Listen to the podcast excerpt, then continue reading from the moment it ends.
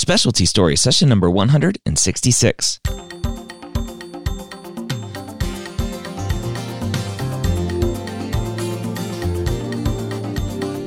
Whether you are a pre-med or a medical student, you've answered the calling to become a physician.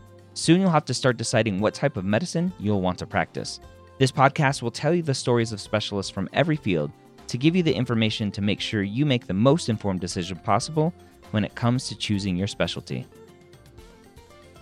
And welcome to Specialty Stories. My name is Dr. Ryan Gray, and I'm excited that you are here today. If you're a pre-med and you haven't checked out Mappd yet, please do so at mappd.com. That's mappd.com. You can sign up for a free 2-week trial today. Mappd is a new platform that I co-founded a couple months ago, and we have well over 2,000 students using Mappd day in and day out to help track their progress to medical school.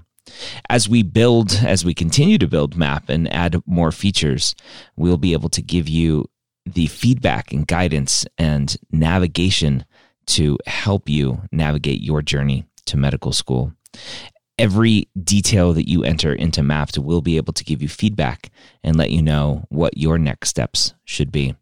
Go check out mappd.com. Again, sign up for a free 2-week trial at mappd.com. That's mappd.com.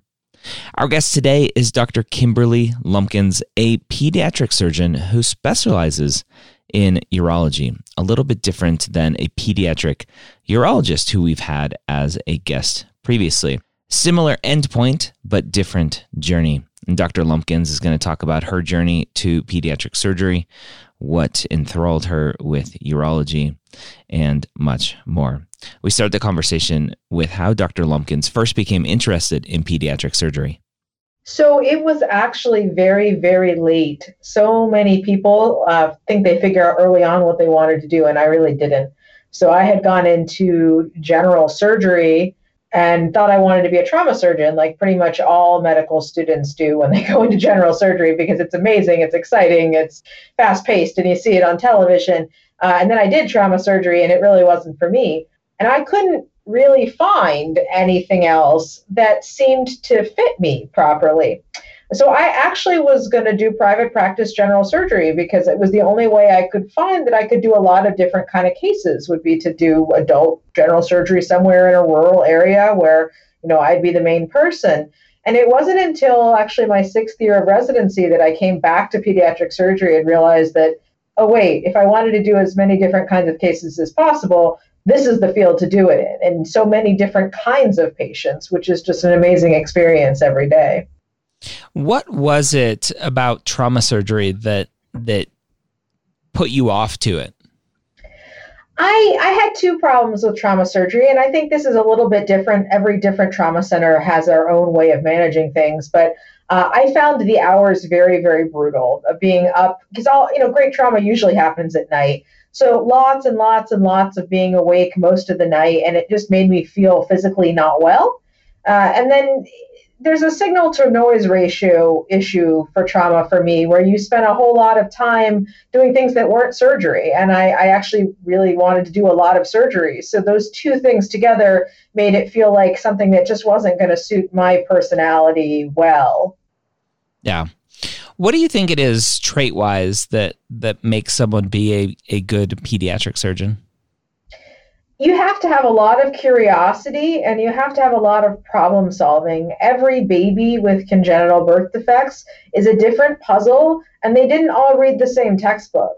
So you can't apply the same thing to each child. You really have to think about each problem. And then there's the whole range of developmental ages and parental styles that mean you have to have soft skills on a lot of different levels that just makes every day different. I mean, every day is legitimately different than the day before. No. And talk about your interest in urology and pediatric urology. So I had a pediatric urologist on recently in another episode, but your journey is a little bit different. Talk about the path that you took to get to where you are. Yeah. So if you actually look at the 2-volume Bible of pediatric surgery, a third of it is pediatric urology. So one of the things that I think is fascinating is how different places in the world train. So in the United States, Pediatric urology is a fellowship of adult urology. So you do your adult urology residency and then train in peds urology. And if you want to be a pediatric surgeon, you do your adult general surgery and then you train in pediatric surgery.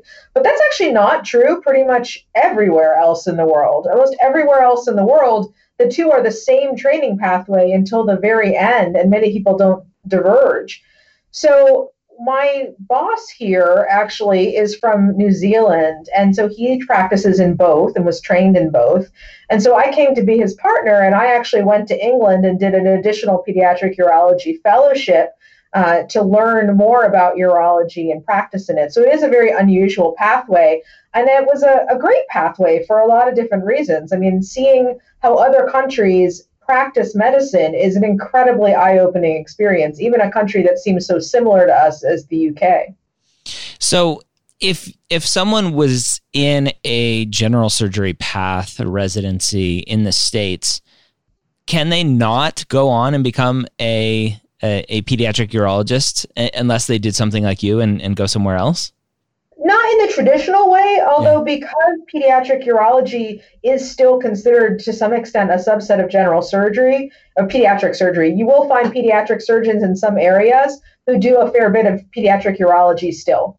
Interesting. Do you see any differences in the way that a general surgeon trained pediatric surgeon or pediatric urologist versus a urology trained pediatric urologist? Do you see a difference in how they practice? I mean, I think there is one. I mean, looking worldwide, sort of in my experience and my colleagues abroad, I think people that trained up in scenarios where they trained in pediatric general surgery first and urology second, sort of take that bias forward and perhaps do less endourology than an adult urology trained person going into peds urology. So I think there's pluses and minuses to both ways. You know, having seen how it's done in the rest of the world, I think people end up just as competent, but perhaps with different areas of focus than many folks here in the States. Yeah. Talk about some of the biggest myths or misconceptions around pediatric surgery or pediatric urology. Yeah. So I would say one thing is that this is going to sound really funny and a bit odd, but I refused to consider pediatric surgery for many years, even though I loved the variety of operations, because I wasn't really a kid person. I didn't want children. I didn't really know what to do with children. And it wasn't until I sort of came back to the field as a senior resident and had some conversations with mentors to realize that, like, not everybody in pediatric surgery wants to have a billion children and, you know, loves toddlers. Some people really enjoy operating and making patients feel better, and that's okay too. Yeah.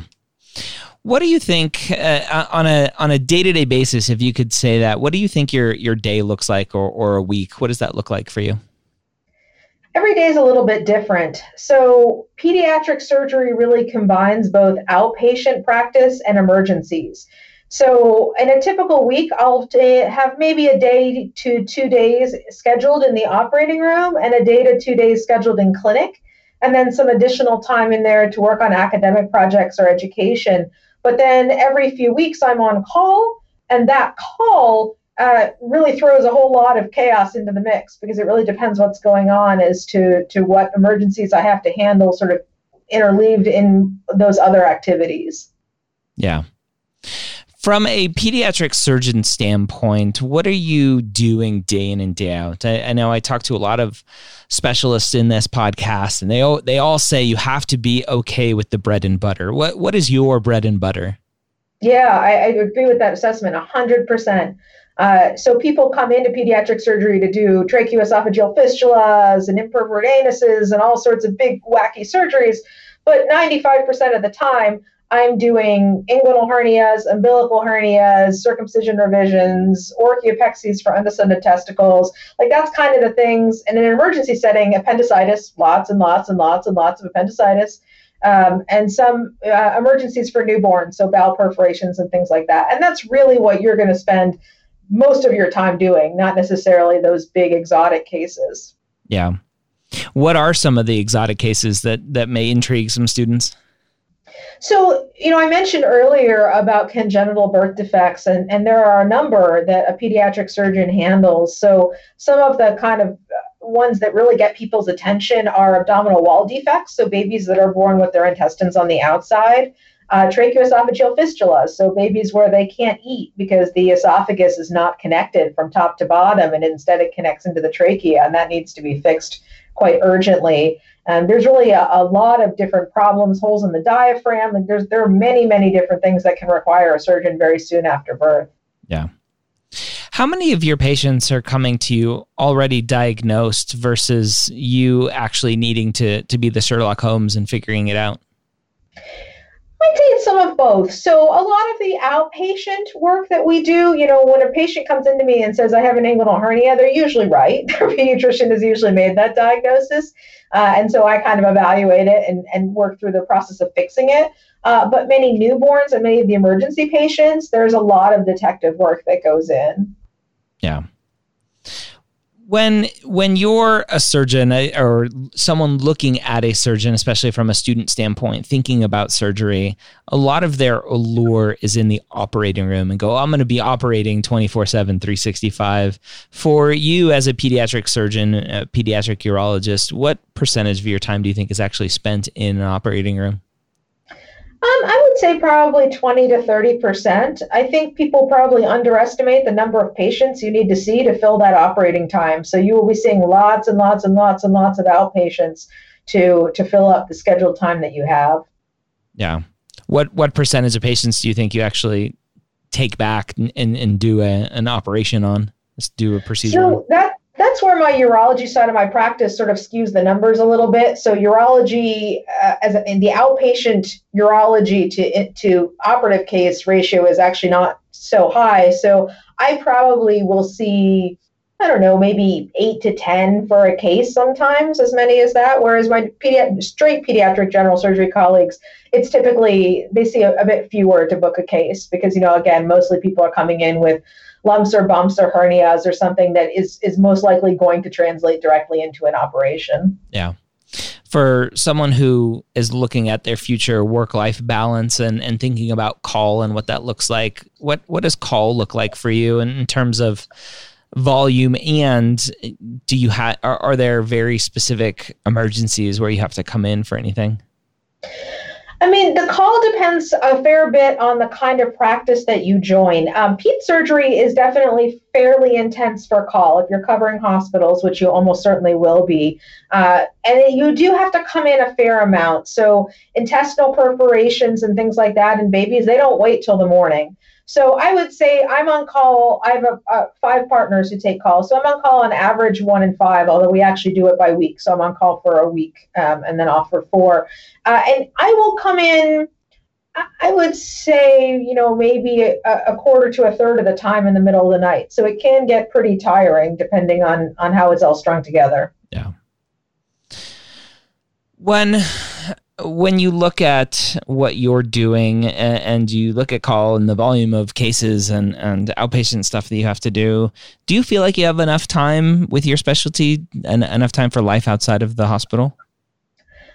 I think I do. I think it's always, for any surgeon and for anyone in an intense specialty, I think you have to learn to some extent to carve that time out for yourself. And that can be a difficult lesson, particularly for a specialty like ours, which is very difficult to get into. It's the most competitive general surgery match, which means that a lot of very type A, very driven people have been working very hard to get where they're at, and to realize that sometimes you need to step back and the next paper or the next committee meeting can take a back seat to what you need to do for your own work-life balance. It can be a little bit, I think, of a difficult lesson for people to learn, but it is doable. It is doable. And you talked about it a little bit, the training path to get to where you are, but can you talk about it generally again, the number of years that it takes and the general paths that students can take to get to where you're at? Yeah, so pediatric surgery is a subspecialty of general surgery. So you do have to complete a general surgery residency first. General surgery residencies come in 2 flavors. They come in a flavor of 7 years, which has 2 years of research in the middle of it, or 5 years that doesn't. And for pediatric surgery, because it's a very competitive match process, I would say that 99%+ of the people that are applying in it will have gone through the 7-year program. So 7 years of general surgery residency, you complete your board. So I'm a fully boarded adult general surgeon. which, you know, it makes sense. I see up to 18. 18 is full adult. And then you do 2 years of pediatric surgery fellowship on top of that. So it is a long training pathway to get to the end. Yeah. How competitive is it to get to where you're at? Ped surgery fellowship is the most competitive of the general surgery matches. So there's about, depends on the year, there's about 45 spots a year in the country. And there's usually somewhere around 70 to 90 applicants. And a lot more people would apply, but are kind of warned off because the bar to success is pretty high. You have to be very academically prolific to be competitive, and you need to have good in-service scores. So some people are deterred from even applying. So I would say that the real competitiveness is probably even higher than that. So it is definitely a challenge. Yeah. What should students be doing to make themselves competitive? So, I mean, the best things I can tell you, number one, as a student, is don't stress out too much about the pediatric surgery match because you got a bunch of steps between you and then. But the best thing you can do overall is the same whether you're applying for residency or you're applying for pediatric surgery match, which is read avidly, read about everything. Whatever system of notes you take for yourself, however that looks for you, you need to keep those notes and keep reviewing them. You will have to be a great test performer to do well, honestly. Unfortunately, it's quite true. So the better practice you get now and the more you work at it for your in-services, the better you're going to be. So just learn, and that will set you in the best stead. Yeah. For the osteopathic students listening to this, what can they potentially do to overcome any sort of negative bias? I mean, the best thing to do in general is going to be to get to the highest quality general surgery residency that you can. And again, it really comes down a lot to performance and numbers. So still on your exams, do the best that you possibly can to try to get that spot.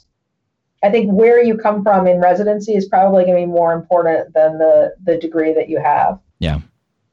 How much ability is there to further subspecialize once you get to your point? Yeah, it's a great question. And it's actually a matter of great debate in our community right now. And the two halves of that debate, one side is that this is such there's so many subspecialties of pediatric surgery that people really should subspecialize. So you'll see people that specialize in oncology surgery for children or fetal surgery or colorectal surgery because there's a lot of colorectal anomalies. And they do predominantly that. So sometimes they do a formal fellowship to follow, or sometimes they just, sort of set up practice and create a focus in that area. The other side of that is people who are more generalists who went into ped surgery for generalism, and also in more rural or smaller communities, you can't support a pediatric subspecialist ecosystem in a small community. There just isn't enough people. So you can do both, honestly, now. So bigger centers, Cincinnati Children's, Boston Children's, places like that where they are very large will tend to have subspecialists. Smaller places will tend not to, but it's kind of an active topic of discussion right now in the sort of projecting the future of pediatric surgery. Yeah. What do you wish you knew before going into pediatric surgery?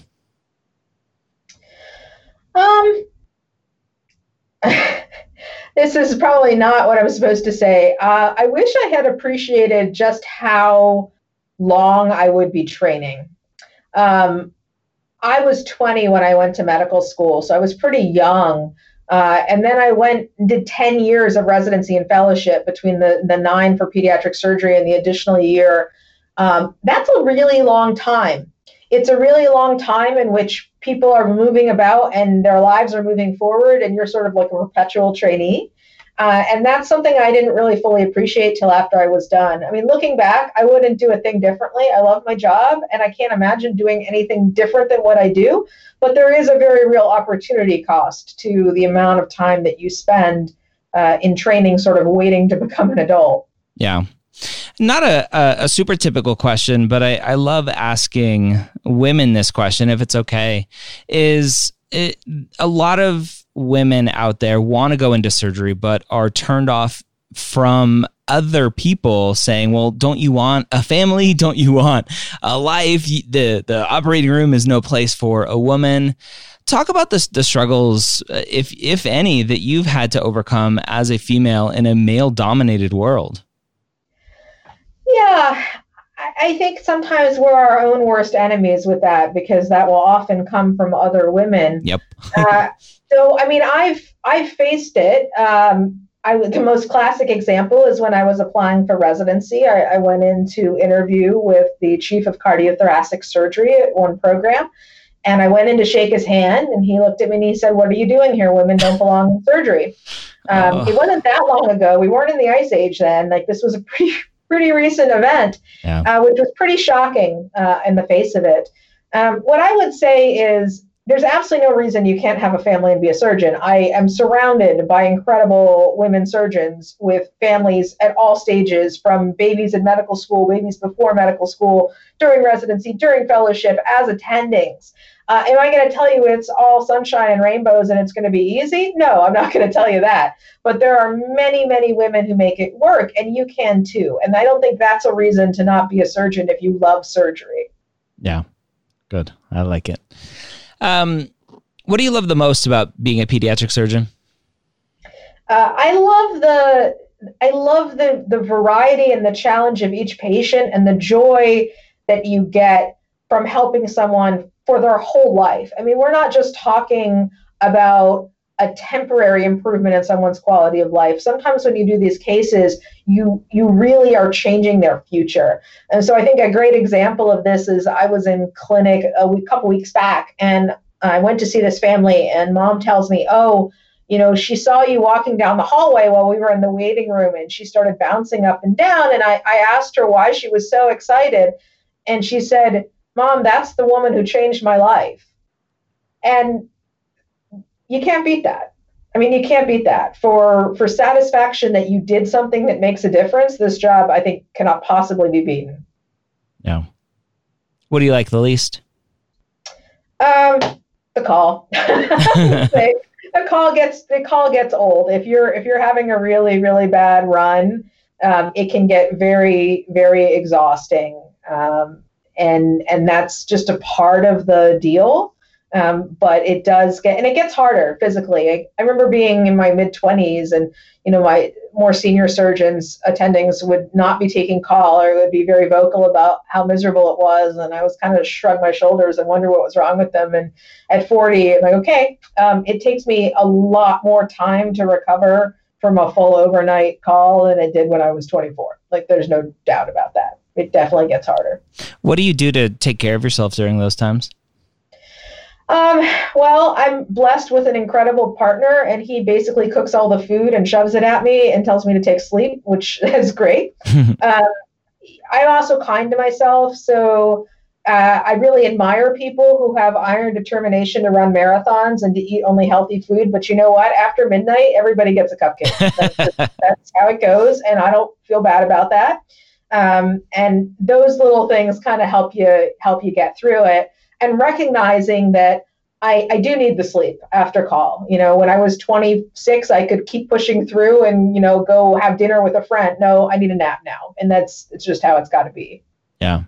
It is 8 a.m. Even if you slept, is that still considered after midnight and still okay for a cupcake? If I come in the middle of the night at any point when I wasn't supposed to, it's okay for cupcake time. All right. I like that definition. Yep.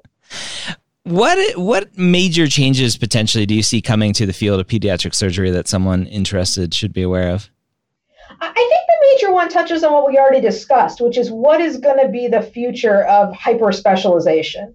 You know, if the whole field moves towards hyper-specialization, I think things are going to change some, because one is, I don't think it's practical to expect people to do 10 and 11 years of training. I mean, I did it. I don't necessarily recommend it. So would the training have to change in some other way? And it would change the flavor. So many people are in pediatric surgery because they like the vast variety of cases. And if that's no longer going to be true, I think that is going to change the appeal of pediatric surgery.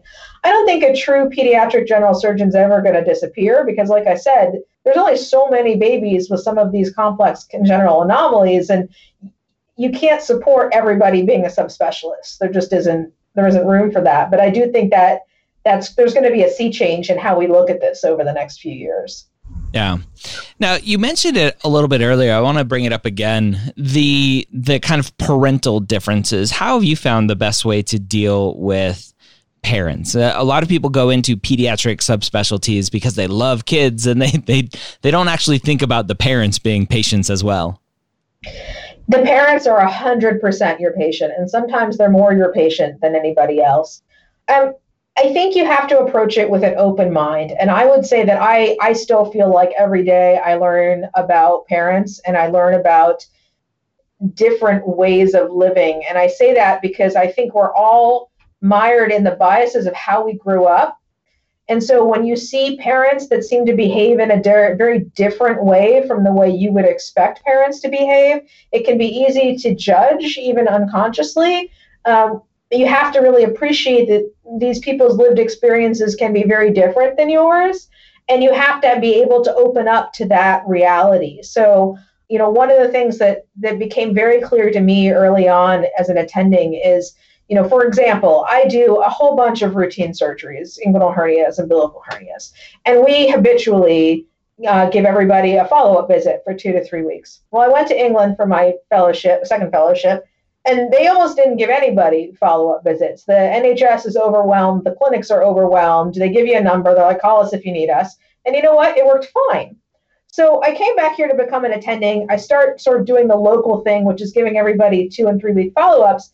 And then I started to realize that for a lot of these parents, they have jobs that mean that if they take the time off work to come in for this visit, they run the risk of being fired because they've taken an extra day off. And is the value of dragging their kid in to see me for 8 minutes when I look at the incision and go, yeah, looks great, have a nice day, is that worth the economic concerns to the family? Because people will say, oh, well, you know, the parents, they didn't even bother to follow up. Well, if they're balancing their ability to, I don't know, keep food on the table with coming in for your 8-minute follow-up, I can understand why the spectrum sort of tilts in favor of keeping the job. And so those sort of realizations really change and color your perspective on your interactions with families. And I try to be a lot more open and flexible with things to allow people's lives to be appreciated and understood, I guess, if that makes sense, because it's complicated. It's hard, especially with chronically ill children. It's very difficult on these families. And we often come in like, I'm the doctor, you're going to do X, Y, and Z. And that's just not where they're at and not where we should be at either. Yeah. If you had to do it all over again, would you still be a pediatric surgeon? Yeah, 100%. I don't know if it's Stockholm syndrome or what, but I would totally do it again. I don't think I've had a physician refer to medicine and their specialty as Stockholm syndrome, but I think it's appropriate in a lot of ways. Well, you know, like I said, I went to medical school very young. I was 20. I really never had an adult experience to have anything to compare it to. So I can't picture what else I would be. And I certainly wouldn't want to be any other kind of medicine. Like, this is the right place for me. I really enjoy it. I mean, yes, there's some days where you just want to walk out and be like, never again. But overall, I have to say, I think it's a really great field. Yeah. Any last words of wisdom for the student thinking about pediatric surgery?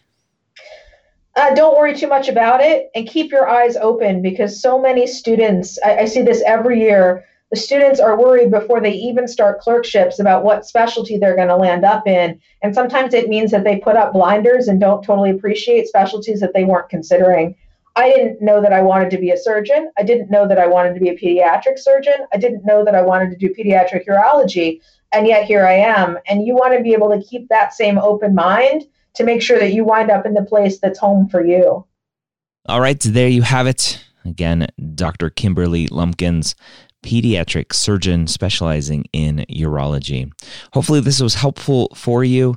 If you want to find out more information about pediatric surgery, you can Google the American Pediatric Surgical Association. They have a pretty long URL, so I won't say that here. Again, that's the American Pediatric Surgical Association.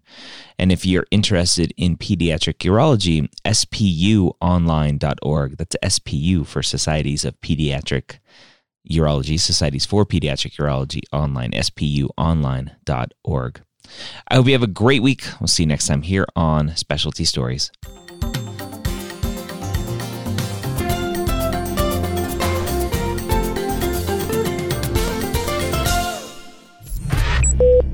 This is MedEd Media.